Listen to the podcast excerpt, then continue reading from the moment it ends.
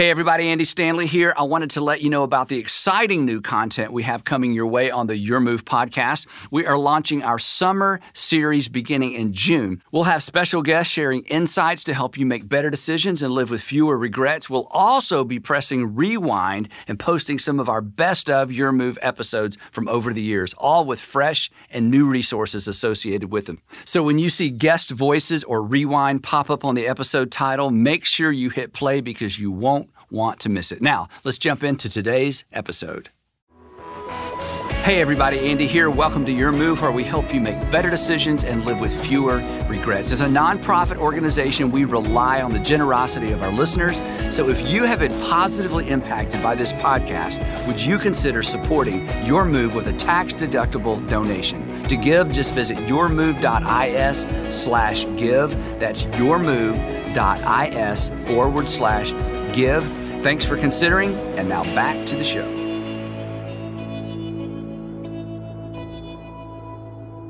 Hey, uh, we're wrapping up this series today called The Bible for Grown-Ups, and uh, I've been so excited about planning for this series and I'm so excited to kind of land the plane today.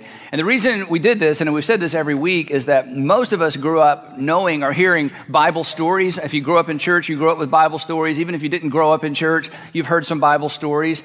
Um, in fact, some of you grew up in church and heard the Bible stories, and then as you got older, um, you walked away from the Bible because the stories just didn't add up. They just didn't make sense anymore. They didn't connect with real life, they didn't connect with science, they didn't connect with what you learned in a university or graduate school setting. And the problem for many of us is even though we know a lot of Bible stories, most people don't know the story of the Bible. And the big challenge for us, and this is what we've talked about in these weeks together, is that the way that you received your Bible and the way we got our Bibles is not the way the world got the Bible. And the story, or really the journey of how this book came to be, is almost as important as what's in the book itself. We said on week one that the story of this book actually doesn't begin in Genesis. The story of this book begins on Easter. The story of the Bible, the reason we have the Bible is because Jesus' followers discovered that his tomb was empty. And they assumed initially that someone had stolen the body. Nobody assumed a resurrection. But later that same day, the women and his closest uh, male followers saw Jesus. And suddenly there were Jesus sightings all around Jerusalem, the very city in which he had been arrested and tried and eventually crucified. But when it was discovered that Jesus had risen from the dead, suddenly there was interest in the life of Jesus. And Luke, a first century doctor, as we saw in, in week one, Luke said that many people, many people actually set out to give a documented account or to account for the life of Jesus. And the four documents that include the life of Jesus that made it through antiquity that we have today are Matthew, Mark, Luke, and John. And in week one, we talked about these four documents.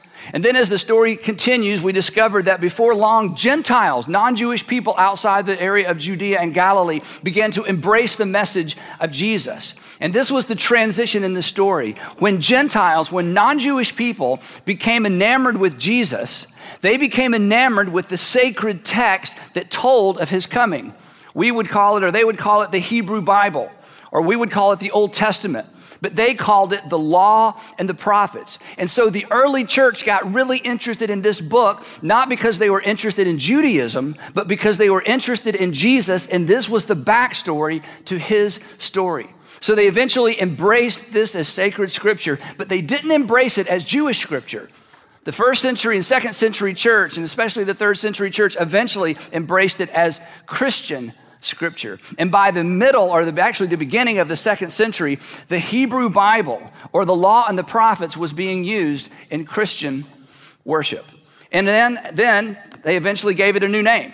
They called it the Old Covenant, or as it has come down to us because of the Latin term, the Old Testament. But still, and this is important as we conclude this series, still there's no Bible.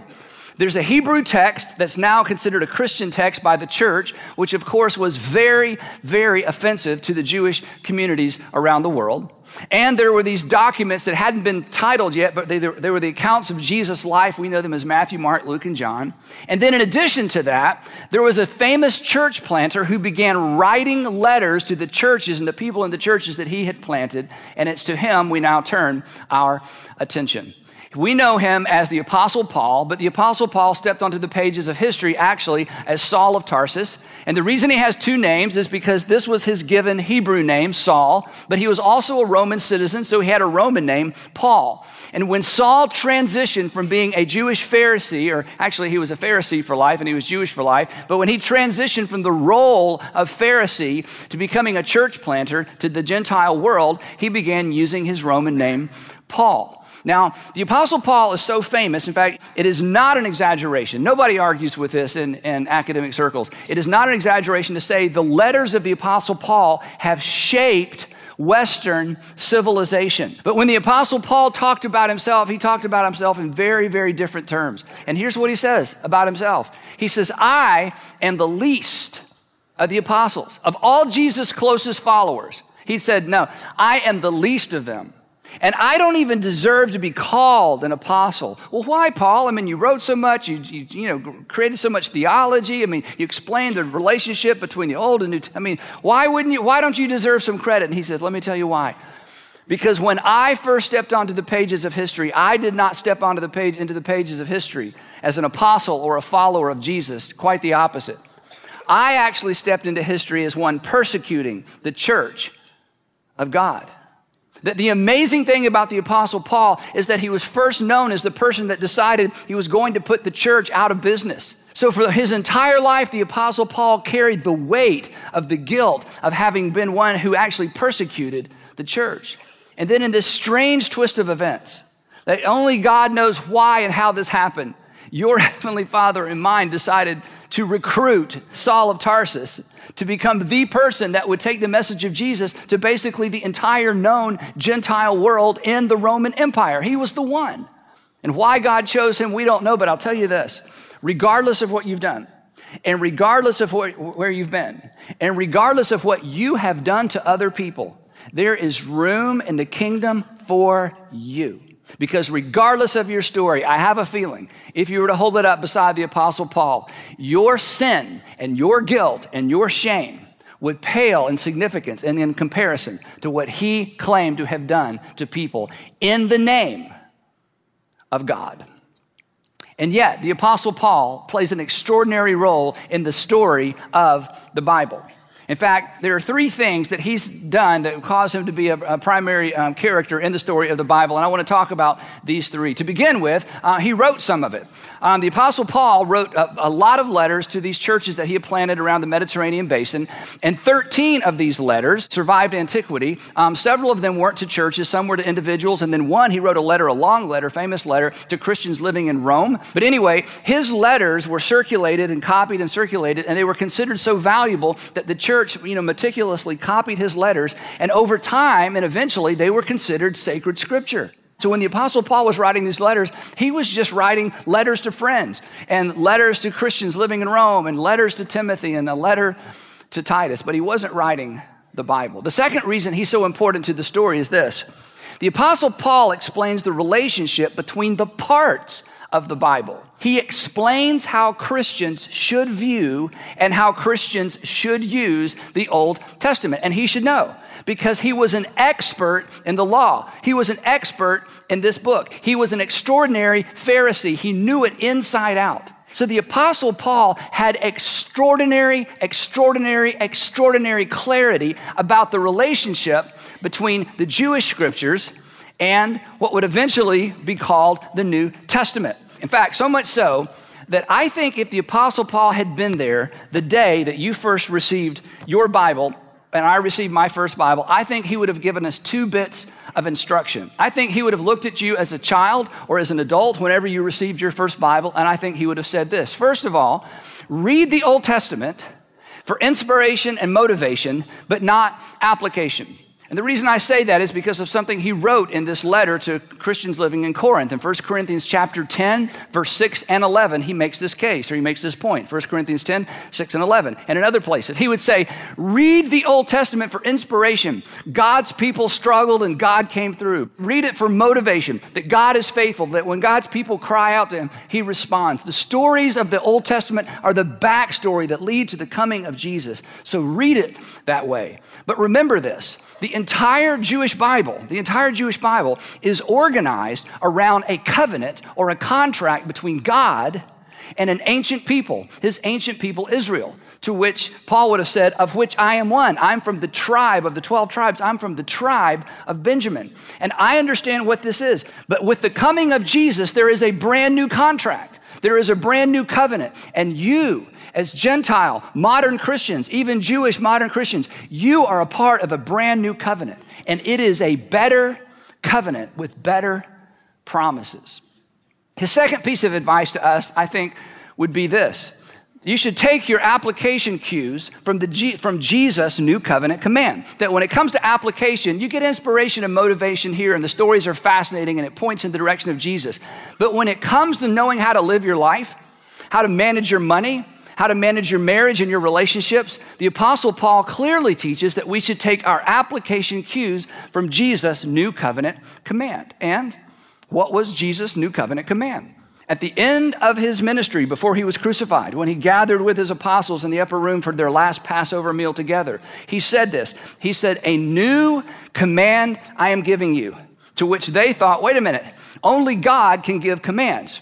And then they probably thought, yeah, but only God can heal the blind and only God can raise the dead. So we're kind of getting used to this. Okay, so what's the new command? This is the command. This is the preeminent command. This is the North Star command. He said, guys, here is a new command. As I have loved you, you are to love one another. In fact, by that unique kind of love, the entire world will know that you are my follower. In other words, I want you to treat people in your family. I want you to treat people at school and at work and at, at, play. I want you to treat them in light of the way that your heavenly Father treated you through me. And then the next day, Jesus would put on a demonstration of love that would take their breath away because it took his breath away.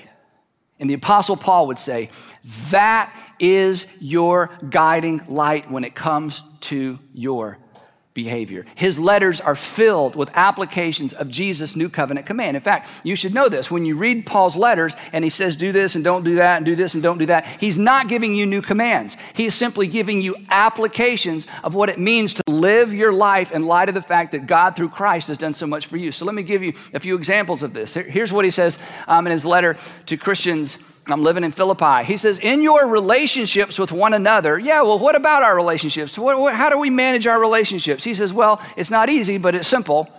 You just have the same mindset as Christ Jesus. It's like, what? Yeah, you just have the same mindset as Christ Jesus, who took on the form of a servant, who never powered up. In fact, he goes on and on in this same passage, and Paul says, if you want to know how to be a good husband, a good wife, a good father, a good mother, a good son, a good employer, a good employee, you just have the same mindset as Christ Jesus. That's all you need. You don't need 10, you don't need nine, you don't need eight commandments. You just set that as the guiding light, and you will know what to do. It's terrifyingly clear. In another letter, he says this to, to, Christians He says, Submit to one another. Well, why would I want to submit to somebody who's not worth submitting to? Well, that's the point. You're to submit not out of reverence to them, and you're not to submit out of reverence for yourself. You're to submit out of reverence for Christ. That just as Christ came and got up under your burden, just as Christ did for you what you could not do for yourself, you are to do the same for every single person you meet when you have the opportunity. In his letter to Christians living in Ephesus, he says this Be kind and compassionate to one another and forgive each other. Well, why? Because she's not worth forgiving. I mean, forgive him. Do you know what he did to me? Do you know what he refused to do for me? Paul says, wait, wait, wait, you're missing the point. That's the golden rule. We're beyond that. This is Jesus' new covenant command. You're to be kind and compassionate to one another and forgive each other just as in Christ God forgave you. And there it is again. You are to do unto others as God in Christ has done unto you. And then he says, You're not your own. You have been bought at a price. Therefore, here's what you should do. Here's the application of that honor God with your bodies. Your bodies don't belong to you. Your bodies belong to your heavenly Father. He bought you and He purchased you. The reason you should honor God with your body, with what you do with your body, with where you take your body, with how you allow your body to behave. The, where, where you take your cue is not in a list of commandments. You take your cue from what God in Christ has done for you. He says, You belong to me. Now, your body, your behavior should manifest the fact that you belong to me. Honor me with your body. The Apostle Paul is hey, the Old Testament pointed toward Jesus. The Old Testament is full of inspirational stories. But when it comes to behavior, you take your behavioral cues from what God through Christ has done for you. That's what Paul would tell us, I think, when we received our first Bible. But there's a third reason that Paul is so important to the story of the Bible. He wrote some of it, he explains the relationship between parts of it. And then this third part is a bit academic, but you're above average people, so I know you're going to be able to follow this. And this may be the most important part of this final message in this series. In fact, if you if you walked away from faith, if you walked away from faith because of something in the Bible or something about the Bible, I want you to especially pay attention to what I'm about to explain. The Apostle Paul authenticates the most important event recorded in this book. The Apostle Paul authenticates in a way that no one else does the most important event in the Bible. Because the most important event in the Bible is the reason we have the Bible it's the resurrection. Again, if there was no resurrection of Jesus, there would be no Bible. Now, here's why Paul's so important to that line of thinking.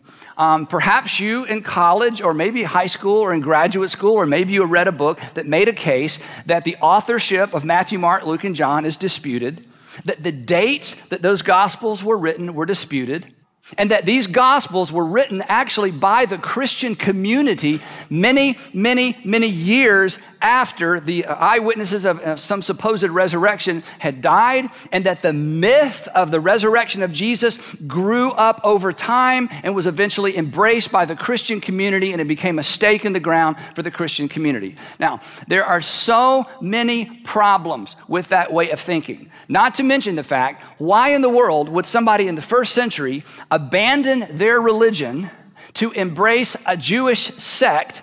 Lose your job, be ostracized by your family, and be persecuted for the rest of your life, and be forced to worship not a new God, not one of the gods you grew up worshiping, but worship the Jewish God when the Jewish people themselves were against the sect that you had joined. It's very difficult to make a case for this case against the Gospels. But let's leave that aside. The problem with that argument is not what we find in Matthew, Mark, Luke, or John. The problem with that argument is something that the Apostle Paul says. That the Christian community, the Christian community that supposedly developed all of these myths about Jesus later, that whole argument ignores 1 Corinthians. Paul's letter, Paul's letter to Christians living in Corinth, Paul's letter to Corinthian believers is indisputable evidence that Jesus' resurrection was accepted immediately, immediately, not many, many, many years later. Now, to make this case, I have to show you a timeline, and this is to feel a little bit like school. We're not to do math, but we are to do a little history. And again, for any of you who've lost confidence in the Bible or lost confidence in faith because of something in or about the Bible, this is so important. Nobody disputes that the Apostle Paul was a historical character, and nobody disputes that he wrote the document that we call First Corinthians, and nobody disputes the fact that he wrote it around the year 55 to a church that he had planted about three years earlier in the year 52. After visiting Jesus' apostles in Jerusalem around 49 and around 40, which was only three years after his conversion in 37. And some very, very secular scholars, in fact, one in particular who's pretty famous, who's an atheist, argues that the Apostle Paul probably became a Jesus follower in the year 35, which is only two, three, maybe five years after Jesus was actually crucified. So the reason this is important is simply this. And for many of you, you see why it's important immediately. If the Christian community created and fabricated the life and the message of Jesus, and if they fabricated the story of the resurrection, then how in the world did the Apostle Paul know about it so close to the time of the resurrection? In his letter to Christians living in Corinth, he said, There are, he writes to them, he says, There are currently hundreds, hundreds of people in the city of Jerusalem that saw Jesus alive from the dead. So again, belief in the resurrection was immediate, not eventual. Here's, here are his actual words in his letter to Christians living in Corinth. He says this He says, Now, brothers and sisters, I want to remind you of the gospel or the good news that I preached to you three years ago when I was physically with you. For what I received, in other words, what I was told, I passed on to you as of first importance that Christ died for our sins, and nobody disputes the fact that Christ died, and nobody disputes the fact that he was crucified. But very early on, the Christian community had embraced this idea that Christ's death was meaningful for individuals, that Christ was the final sacrifice for sin. This was not an idea that the church created many, many, many years later. The Apostle Paul says, When I was with you, I was already preaching this to you. And the reason I was able to preach it to you is because when I was in Jerusalem, this is what people in Jerusalem close to the action actually believe. So I'm simply passing on to you what the Christian community in Jerusalem already believed that he died for our sins according to the scripture, and that he was buried, because that's what you do when someone dies, and that he was raised on the third day according to the scriptures, and that he appeared to Cephas. Cephas is the apostle Peter. Wait, wait, wait, Paul, Paul, Paul, wait, wait. How do you know Jesus appeared to Peter? How, Paul, how do you know that? Paul would say, because I was just in Jerusalem and I talked to him and he told me. And then he appeared to the 12. Okay, okay. Paul, how do you know that? I just told you. I was just in Jerusalem. I've been to Jerusalem twice since I wrote this letter. And they told me. And that, get this, and that he appeared to more than 500 of the brothers and sisters at the same again he's writing this to a group of people he's already been with. He's just he's been to jerusalem. It's like hey i just want you to know the people who saw jesus rise from the dead there are hundreds of them not 100 years later 100 miles away during the period of time this happened in the city where it happened. Their brothers and sisters at the same time, most of whom are still living. In other words, fact check me, just get yourself a boat ticket, you know, and just go to Jerusalem. I'd be happy to introduce you to some of these people. I can write letters of connection. I can make, connect you with Peter and James and John. And I mean, these people are, are alive and well in Jerusalem. That's why the church in Jerusalem has just blown up. It's exploded. Thousands of people in this area have embraced Christianity. And the Apostle Paul, writing very early, says, Everybody in Jerusalem knows something has happened, and there are hundreds of believers who saw Jesus rise after he rose from the dead, and their family members and friends are so convinced that thousands of people have embraced the message of Christianity. But Paul's not done. He says, Then, after Cephas and after the 12 and after all these, then he appeared to James. And this is James, the brother of Jesus. And James, James becomes the leader of the church in Jerusalem. Why? Because he didn't have anything else to do? No. Because he loved being persecuted by the temple leaders? No. James becomes a follower of his brother. When he dies, he believes his brother is his Lord. Why? Because of something he read? Because of something someone told him? No. Because James saw his brother alive from the dead. And Peter and Paul, the Apostle Paul and James met, and James told the Apostle Paul this story. Now, it gets even better than that, even more convincing than that. In this letter to the church in Corinth, the Apostle Paul actually quotes a creed that already existed. Now, if you didn't grow up with creedal Christianity, a creed is basically a, a carefully crafted statement that's used to ensure that something is, is accurately transmitted from generation to generation to generation. Most people, most people could not read or write and had access to nothing to read. Even if they could read, there was not very much that they could read. So consequently, the early community and the Jewish community did the same thing. And here is that creed. All, just about every scholar agrees that the Apostle Paul didn't create this. He was actually quoting this. And even in English, it has a little bit of a rhythm to it. Christ died for our sin and was buried. He rose from the dead and was seen. Christ died for our sin and was buried. He rose from the dead and was seen. Christ died for our sin and was buried. He rose from the dead and was seen. Very early, the Christian community in Jerusalem had already embraced this as absolute truth. The resurrection was so widely known, they had already written a song or a poem or a creed.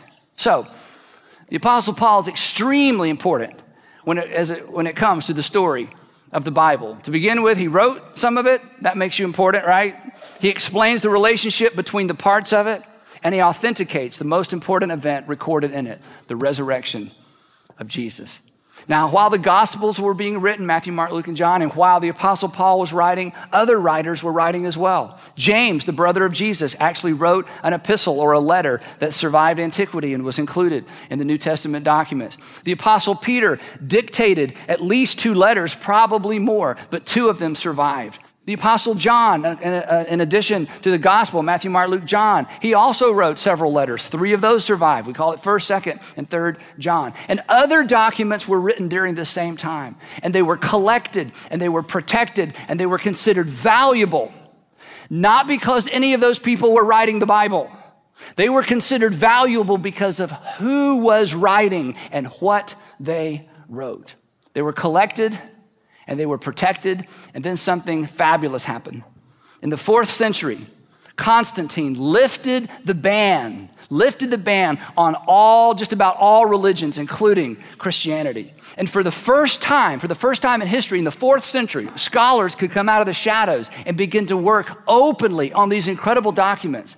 And the empire, this is amazing, the empire responsible for crucifying Jesus funded funded the collection of these documents and the copying of these documents. And somewhere toward the late fourth century, a copy of the Jewish scriptures and a copy of Christian text were combined together and was eventually called to Biblia or the Bible.